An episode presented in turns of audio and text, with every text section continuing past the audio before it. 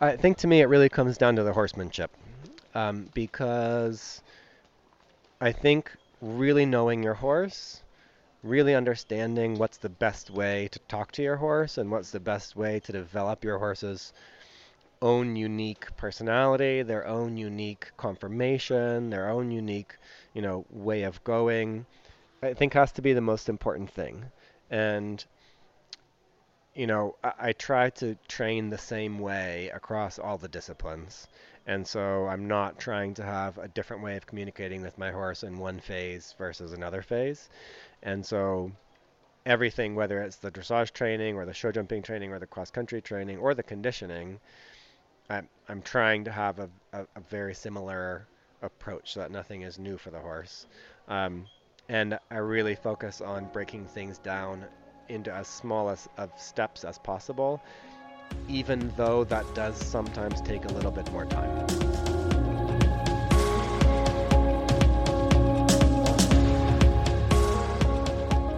Welcome to Practical Horseman's podcast, featuring conversations with respected riders, industry leaders, and horse care experts. The show, which runs every other week, is co hosted by Practical Horseman editors, and our goal is to inform, educate, and inspire. I'm Emily Daly, and this week's episode is with international three day event rider Matt Brown, whom I chatted with earlier this spring. Matt has a reputation for being a hardworking, thoughtful rider who's well respected among his peers in the eventing community. We published a great profile piece about him in an issue of Practical Horseman last year, which you can check out on practicalhorsemanmag.com. So I was glad I finally had the chance to meet him in person. I sat down with him for a conversation in between his rides at this year's Carolina International three day event back in March to learn more about his background, training insights, and philosophies.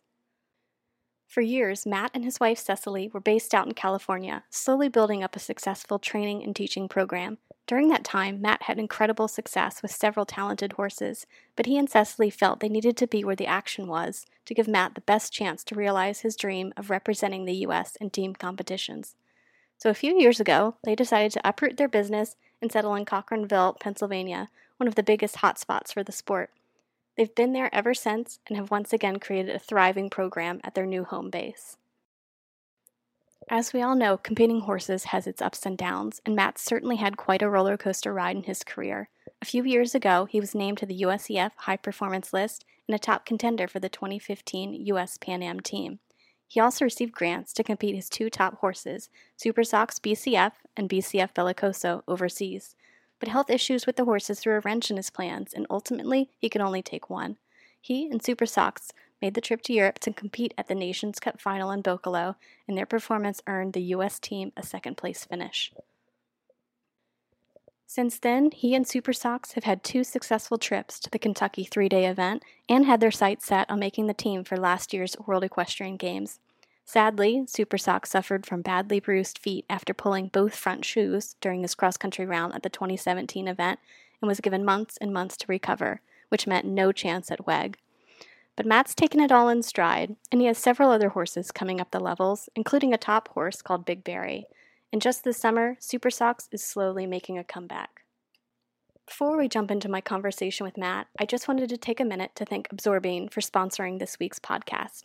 Absorbine has been the world's most trusted name for more than 125 years. Your horse deserves the best care, so for all your muscle and joint, hoof care, fly control, skin and coat, supplements, and leather care needs, visit absorbine.com. Look for savings in their special offers section. And now, let's get right into the interview. I began by asking Matt how he got involved in the horse world and ultimately got his start in eventing. So, my parents have always joked that horse was my first word. Uh, I don't really ever remember wanting to do anything else.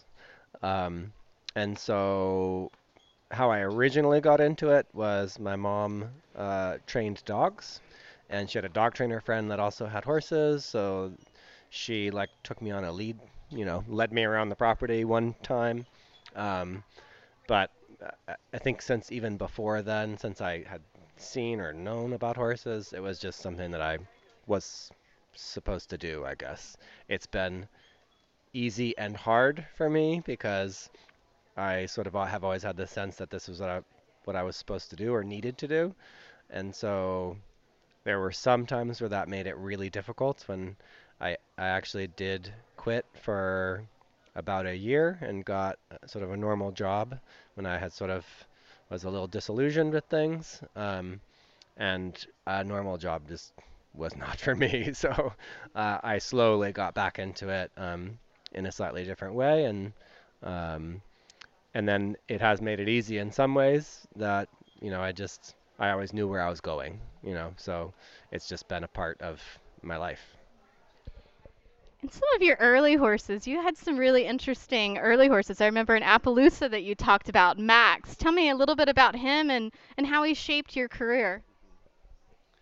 I think Max, I was incredibly lucky to get Max. Um, my trainer at the time, Andrea Pfeiffer, saw a video of Max and went out to see him. Uh, basically, the video was a little girl riding him. He was six years old. Um, she was hanging onto his neck in the middle of a field, and Max would just find a jump and go jump it, basically. um, and and it's and so I think we bought him for like a few thousand dollars, and I don't know that I should have gone advanced on him. Uh, I didn't actually get around the advance that I did, but um, the horse was all heart, and I wasn't good. Um, you know, I, I liked riding cross country, but dressage wasn't easy for me. It wasn't easy for him. Um, I think back and I I wonder now if I had him, boy, like he was something because he was a talented horse, but he was mainly heart. Um, and I was lucky enough that at, at a certain point I had to sell him uh, to continue financing you know, myself. And I was lucky enough to get him back in his retirement, and he had gone completely blind. And I had him out in a pasture with some of my other baby horses for a long time, and uh, he just was an amazing horse of a lifetime, really. And he was an Appaloosa. I mean, that's an unusual. How many Appaloosas go up through advanced? I mean, that's pretty amazing. Yeah, n- not not very many, I don't think. Um, in the 93 young rider team actually it was Gina Ostini at the time, but Gina Miles was riding a horse named Southbound, who was also an Appaloosa. So we had two Appaloosas on the same team. Uh, that was very unusual. Um, my dad does remember. My dad was always at the events, videoing me on you know one of those big over-the-shoulder video cameras. Um, and he only remembers two or three judges looking up, seeing that it was an Appaloosa, and then never looking back up again. So we did run into a little bit, you know, some people not really liking the breed very much. Uh, and I will say that the first year that we had him, I didn't like the breed very much. He was very stubborn. Um, but when we worked through the stubbornness, he gave me everything he had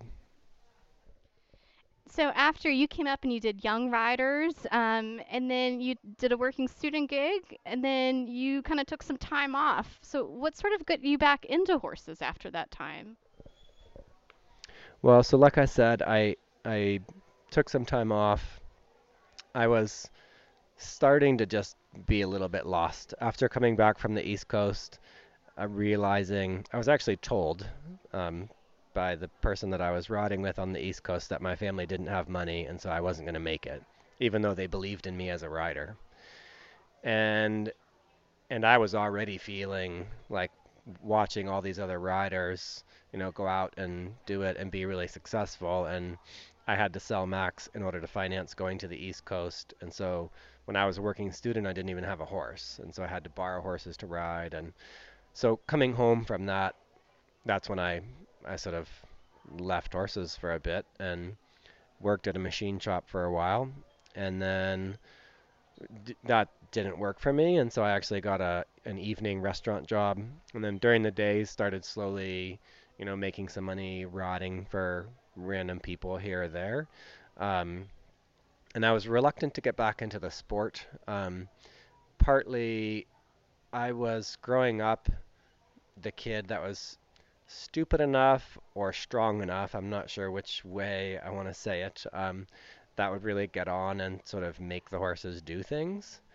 And it never felt very good to me. Um, it always felt like sometimes I could get it done, but it always felt like the horses were just kind of waiting to get rid of me, or at least they weren't enjoying it.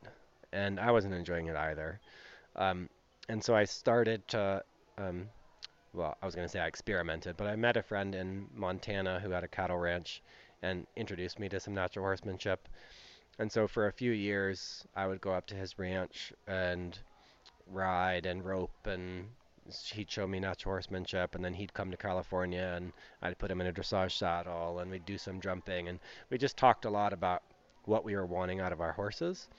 And I started to realize that I didn't necessarily need to bully the horses and I could actually enjoy the process of training and that's really what brought me back into it. And so I, I kept my restaurant job for a number of years as I was building building myself back up into the sport.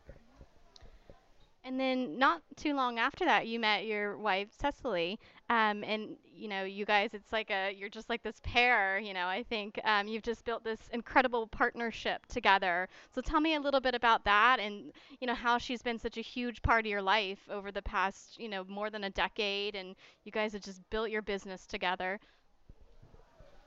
So yeah, uh, so much of what we've done, I think, is because we have each other. I think it's a very difficult sport what we do, and not just eventing, but horse sports across the board. And if you don't have people who are close to you supporting you, um, it can really be too much. You know, I think. I think that you know when we first met, I was starting to get back into competing, but I wasn't taking it very seriously. Um, and she sort of stopped me one day and just asked what I was doing. That you know she thought I was good and that I wasn't really trying. Um, so I told her about you know I'm not really feeling like I could do it because I didn't have the financial backing. And she just said like that's BS. and so I was like, oh, okay, yeah, I guess that is kind of BS. Uh, I was just afraid of trying and not actually being good enough. Um, and so she sort of got me believing in myself again and then you know in moving to the east coast and really trying to push for team stuff and and really pushing myself just personally um, trying to get better every day. You know trying to get better every day is not for the faint of heart. And if it's just you i don't know that, that that's very sustainable. Like you need a close friend or a spouse or a parent or someone that you can go to when it's really hard and and you know talk to them about what's going on. Um, I see a lot of other really good riders struggling with that because they don't necessarily have the the support. Um, and I, I strongly believe that you know horses is what I'm passionate about, but I think whatever you're passionate about, I think that it's worthwhile spending time doing it. Um, I never really have been a believer in you know, go and get a 95, 9 to 5 in order to pay for your passion. Because um, there's a lot of a lot of life that goes by in your 9 to 5, and if you're not, if that's not what you're passionate about, I've, I'm, it's hard for me to support that. At the same time, you know, when we're struggling to to make things work financially, um, you know, you do second guess your decisions. so you were based in California for quite a while, and you know, after meeting Cecily, and you guys are starting to build this business, and she mentions like, all right, let's let's kind of take it to the next level, and then all of a sudden, sort of the next level for you was finding this amazing horse, Super Sox. So, and, and I think a lot of us have followed his career. So, tell me a little bit about this horse, how he came to be, and a little bit of that partnership. I think he really kind of put you on the map. I think in your career. So yeah, Super Sox is is a little bit like my horse Max. He's he's all heart. Um, we found him. We we went to Ireland with Bob and Valerie Fish, who um, decided to go on this crazy journey with us, and Bea and Derek di Grazia, who are my coaches in California. And we found him at Fernhill Sport Horses, where he had been for over a year at least, if not more than that. Um, he has shivers behind, and so a lot of people won't won't consider a horse that has shivers. But a horse that Cecily had also had shivers, and so I was comfortable with it. And but I didn't love him when I tried him. Uh, he groaned a lot, and he was stiff, and he was six years old. But I remember asking Derek after we looked at him, I was like, "How old is that horse?" Because he feels like he's 18. Um, and the next day, Derek really liked him, so Derek jumped him the next day and we just kept putting the jump up and up and up, and the horse just never put a foot wrong. He never jumped it extravagantly, but he always cleared it. Um, and so Derek convinced me and, and Bob and Valerie to, to buy him. And when I decided that I really liked him was my first ride on him in California. Um, he bucked me off. And because in, in Ireland, he just seemed kind of ho hum, you know, just stiff and old to me. And so when he bucked me off, now you have to just I, do like that kind of horse. I like horses that have fire and are are kind of dragons and because I have a very calm personality and so it's much easier for me to calm them down as it is for me to like liven them up. So as soon as he bucked me off, Cecily didn't even have to ask me. She was like, "You really like him now, don't you?" I said, "Yeah, I really like him now." Um, and so it took a while to get the partnership going, um, but especially the the last Kentucky that we did, um, I just really feel like the partnership was starting to drive, and uh, yeah, he's he's a really really fun, another sort of force of a lifetime. And so, you know, you're out in California and you've got these, you've got Flaxen, who he's called, and then you're starting to build up this amazing string of these awesome, talented horses, picking up some good wins out there on the West Coast. Um, and then a couple years ago, you decided, let's pick up and move east. So, what sort of prompted that move? I mean, this was, you guys had a business and everything going for you, but this was such a huge decision that you both made. What sort of prompted that? So, like a lot of things, a lot of the decisions were made for us. Uh, fate, I guess. Um, we we hadn't decided to move east. Um, I was coming out to be a part of the Pan Am selection trials, and while we were out, so we had a pretty thriving business um, of about 30 to 40 clients in California.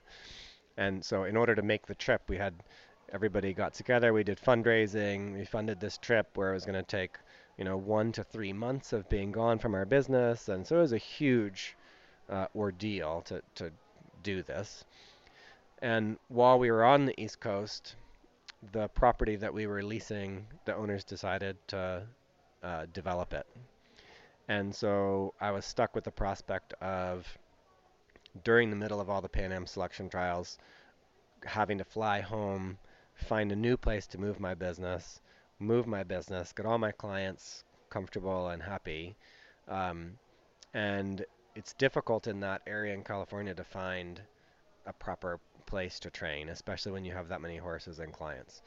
Um, and so, you know, Cecily and I just had multiple heart to hearts. And, you know, I, I think we basically just got to the point where, you know, if I'm going to keep trying to push for these team things, I'm going to have to keep coming east and you know this was a great fundraiser to get us here and a lot of people donated and, and it was really amazing but i don't think that's sustainable every year for us to do that and the meanwhile our clients are at home you know wanting us to be back so we, we ultimately made the decision to, to not go back and it was really difficult we had a lot of great clients who are being very supportive of us doing this um, so it was really hard to walk walk away from that. Let alone, I mean, we had been building it together for five or six years.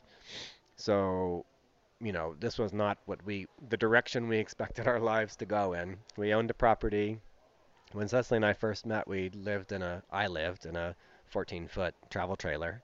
Um, and then, you know, we bought a property. We had this business together. So then walking away from the business, walking away from our property in California and moving back into a travel trailer was not the the did not seem like the right direction to be going in. Um, but we decided to go with it and and luckily, you know, uh, Cecily is so supportive that she was willing to, you know, go ahead and and do this. So you came east, and you know, over the past couple of years, you've had a lot of really high ups and really low lows as far as horses and soundness and being on teams and being very close to being, you know, probably achieving the goals you really want to achieve in your career. Um, but eventing is a really tough sport. I mean, how do you personally, you know, deal with disappointment and pressure and pick yourself up when things don't go well and really stay focused on your goals for what you want and what your horse is and your family? So my my goals have changed a lot. Um, you know, it's been an amazing trip, and there's so many people that have been a part of this this journey that are are and have been amazing. Um, but eventing is a difficult sport, and especially you know, growing up on the West Coast, I had never really competed anywhere else. So coming out to the East Coast, competing on different footing at different venues, um, I was very low on the learning curve, and um, managing my horses not only on new footing, but with a new veterinary team, with new shoeing team, you know, everything was different. And so it, it took us a while to to get a handle of that, and um, you know, and then being named as an alternate for the Pan Am's and alter, alternate for the Olympics. It's really difficult. Like it is amazing, but to go to the, especially to the Pan Am training session before the team left to be a part of the team team training and then to like wave goodbye to the team as I'm sort of going back home was really tough. Um, but I remember when when I was on the Nations Cup team with Flaxen and we had a, just an amazing show and he finished sixth um, individually. I remember Phyllis Dawson saying to me, um, you know, just don't let the highs get too high here because the lows can be really low. And, you know, she couldn't have been more right. Um, so my goals have changed a bit, or at least how I think about my goals have changed a bit in order to try to stabilize my mindset um, because it was really difficult for me sort of being named alternates and just feeling like I'm doing everything I can possibly can and I'm not quite making it and and it's really easy to go to that place of maybe I'm just not good enough. And whether that is right or wrong doesn't really matter, but you can't stay motivated when you're thinking like that. So the only way to motivate yourself is to decide what is going what kind of thinking is going to empower me to keep going and whether it's true or not I, don't think is important, but just what what is going to empower me, and that's what I'm going to focus on. Um, and so, continuing to focus on making teams and really driving for the Olympics, it's absolutely what I want to do, but it's not what I'm thinking about every day. Um, in order for me to stay sane during this process, I really have come to the point where what I really want to do is honestly enjoy my horses and enjoy riding them because honestly they go better when I'm enjoying them because I'm more relaxed. I'm not, you know, tense and pushing for things that I, I shouldn't be pushing for. Um, or if I am pushing, I'm doing it in a much more empathetic way, and so I'm more open to the feedback that the horses are giving me, and I know when to back off or when it's okay to keep pushing. Um, so focusing on just really enjoying the partnerships and doing everything I can to develop the partnership, to develop myself personally every single day, and to develop my horses and their personalities every single day, um, and and really just trying to balance who I want to be as a person, what kind of horseman I want to be, with my competition goals. And in these days, being at the top level of eventing, I, mean, it seems like you have to be the best on the flat and the best in cross country and the best in show jumping.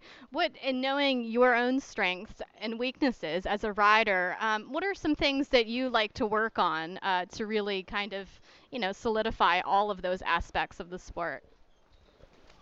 I think to me it really comes down to the horsemanship, um, because I think really knowing your horse really understanding what's the best way to talk to your horse and what's the best way to develop your horse's own unique personality, their own unique conformation, their own unique, you know, way of going, I think has to be the most important thing. And you know, I, I try to train the same way across all the disciplines. And so I'm not trying to have a different way of communicating with my horse in one phase versus another phase.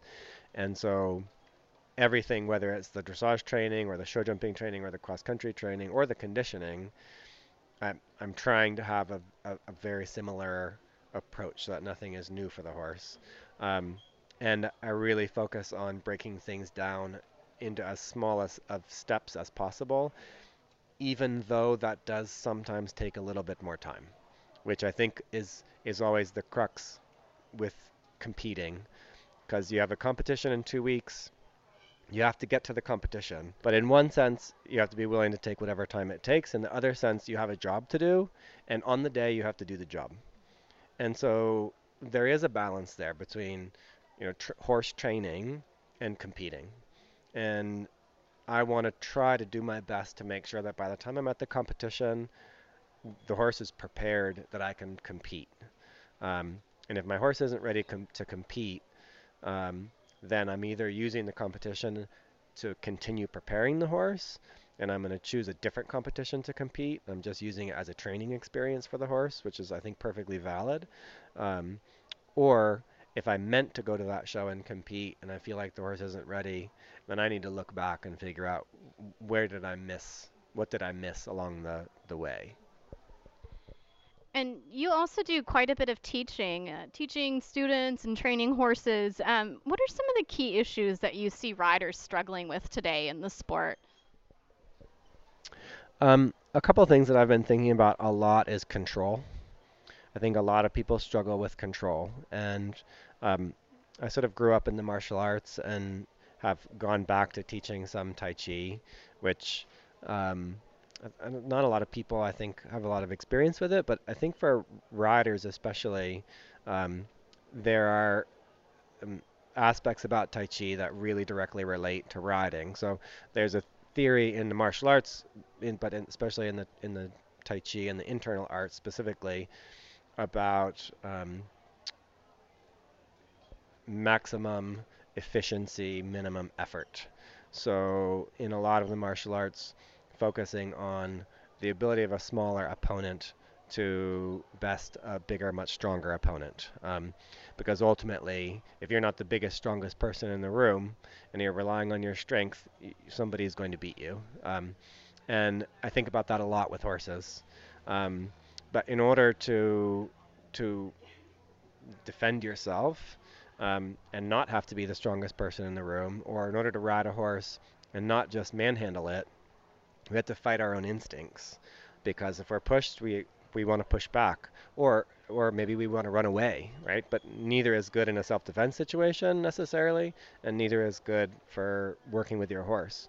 So figuring out how to fight our own instincts and work with the horse and redirect energy rather than than push against or, or fight energy. So in martial arts, we work a lot with resistance.